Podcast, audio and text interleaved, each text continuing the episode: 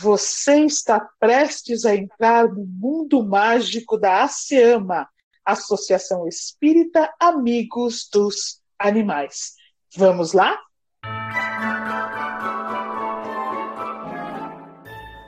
As crianças jogavam no tabuleiro preferido deles, enquanto Nina se distraía em brincar com a caixa do jogo. Jubinha entra todo animado pelo jardim. E aí, crianças, tudo bem? Mamãe e eu estávamos voltando de um passeio e ela não queria que eu ficasse aqui. Disse que daqui a pouco vai chover. Mas vi vocês na varanda e não resisti. Vim brincar um pouquinho. Pode vir para a varanda. Se começar a chover, brincamos lá dentro da sala e depois da chuva, levamos você de volta para sua casa. Ah, não levamos não, vocês levam. Passei a manhã inteira lambendo meus pelos até que ficassem perfeitos. Não vou pisar no molhado depois da chuva, não. Nem temos certeza que vai chover, Nina. Deixa de reclamar. Mas Jubinha parecia não estar ouvindo as crianças. Parou perto da entrada da varanda e ficou olhando para o vaso que estava encostado no degrau.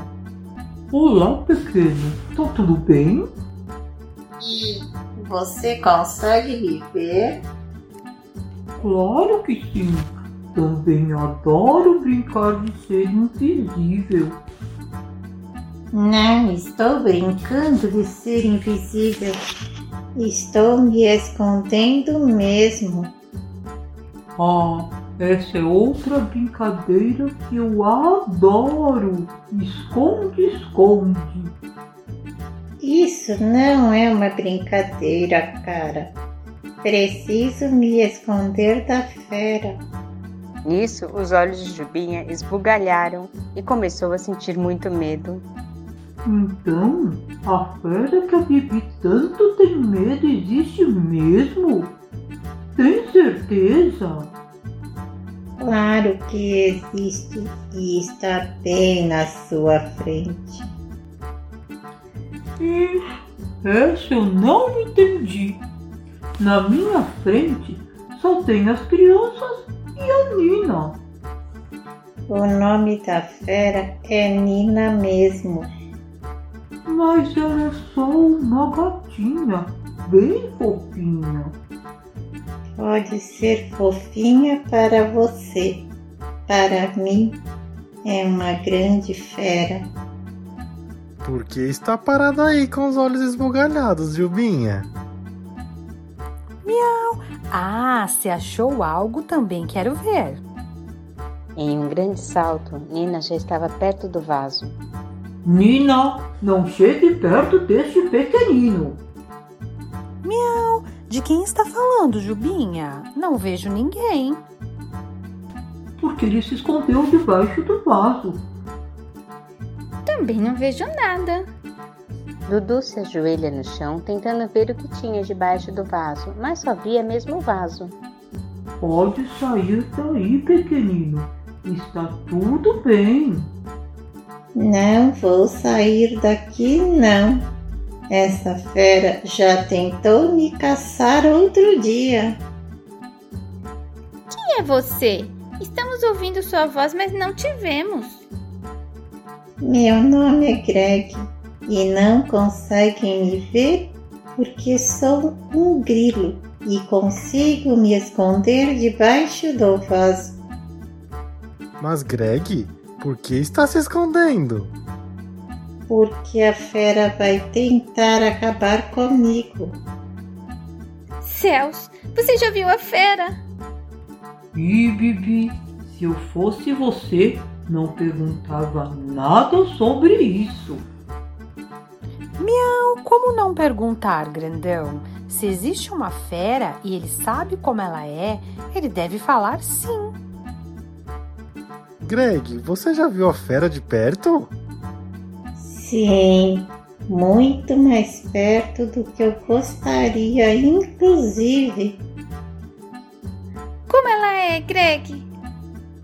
Tem orelhas pontudas, olhos verdes, pelos cinza quase brancos, grandes garras. Nossa, Greg, essa descrição de fera dá muito medo. Miau! Jubinha, caso você não tenha notado, ele acaba de me descrever. E por que será que ele te descreveu como uma fera, Nina? Miau! E como eu vou saber? Greg, por que acha que a Nina é uma fera? Quando as luzes da casa se apagam, as vozes se calam e apenas o balançar das árvores pelo sopro do vento quebra o silêncio da noite. A fera, com seus olhos de vidro, aparece na varanda, pronta para o ataque. Com a descrição de Greg, todos pulam para trás. Miau, você está narrando um filme de terror. E sinceramente detesto esses filmes. Viram como eu não tenho nada a ver com isso? Sei muito bem sobre você, fera. Pode enganar eles, mas a mim não engana não. Miau! Ah, é mesmo que sabe sobre mim então? Pode falar, sou um livro aberto. A borboleta azul me contou que só sobreviveu porque seus irmãos descobriram seu plano para acabar com ela e que ficou com muito medo de você e a coitadinha estava presa em um casulo e nem podia se mexer. A Isha, que também disse que por pouco você não acabava com ela. Os pirilampos até se mudaram daqui. A abelha Zaza disse que só escapou de você depois de te dar uma ferroada no focinho ontem. Ontem? Ferroada no focinho? Você não disse que se machucou com as próprias unhas, Nina? Miau! Hora de fechar esse livro. E sua boquinha também, tal Greg. Será que a consciência da Nina se chama Greg? Como assim, Bibi? Não estamos vendo ninguém aqui. Então deve ser a consciência da Nina que está falando alto com ela. Mas tão alto assim que até a gente consegue ouvir? Miau! Quem é essa tal consciência que fica falando de mim assim? Aparece só quando quer, tipo a mentora Clara? Será que a mentora Clara tem uma amiga chamada Consciência? Era para chamar a mentora Clara ou não? Não estou entendendo nada. Olá, crianças. Não precisava chamar ela, Jubinha, mas já que está aqui, pode nos tirar uma dúvida? Qual a dúvida, crianças? Sempre ouvi falar que a consciência falou mais alto, mas nunca pensei que a gente pudesse ouvir a consciência de outra pessoa. A consciência pode nascer em um vaso, como se fosse uma planta? Miau! Ah, também tem uma pergunta. E se nasce em um vaso, quem vai ser o dono da tal consciência? Se não regarmos o vaso, ela morre? Porque se morrer sem água, já vou avisar a mamãe para não molhar mais esse vaso aqui, não. Gostava muito mais dele quando ele era mudo.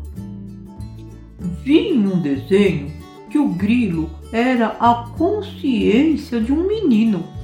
Então, se o Greg é um grilo, ele é a consciência da Nina mesmo? Pelo que eu entendi, vocês querem saber como funciona a nossa consciência. Dudu, somente nós ouvimos nossa consciência. Ela é uma voz interna nossa que mais ninguém pode ouvir. Quando se diz que a consciência falou mais alto, foi porque a pessoa parou para ouvir essa voz que vem de dentro de cada um de nós. E Bibi, a consciência não nasce em um vaso, ela nasce em nosso íntimo. Nina, ninguém consegue matar a nossa consciência, ela vai estar eternamente conosco. Jubinha, nesse desenho que você citou, o grilo tentava mostrar para o menino quando ele estava fazendo uma coisa boa ou uma coisa má. Por isso o grilo falou que era a consciência do menino. Embora tenham feito perguntas bem estranhas, vou tentar explicar o que é a consciência. Quando Deus cria cada um de nós enquanto espíritos, lá no comecinho, quando nós somos bebês espirituais, ele implanta dentro de nós todas as leis que regem o universo. No entanto, para termos conhecimento disso, para termos acesso a este cofre secreto que está dentro de nós, precisamos ir amadurecendo pouco a pouco. Este cofre secreto é a nossa consciência. E quanto mais velhos nós vamos ficando enquanto espíritos, ou seja, Quanto mais vezes reencarnamos e desencarnamos, reencarnamos e desencarnamos, vamos tendo acesso a cada reencarnação, a uma pequenina parte deste cofre que foi ali implantado, até que, quando formos espíritos muito iluminados e tivermos reencarnado assim incontáveis vezes, tenhamos realmente tido o segredo do cofre e aberto esse cofre totalmente, tivemos acesso a tudo que está nele.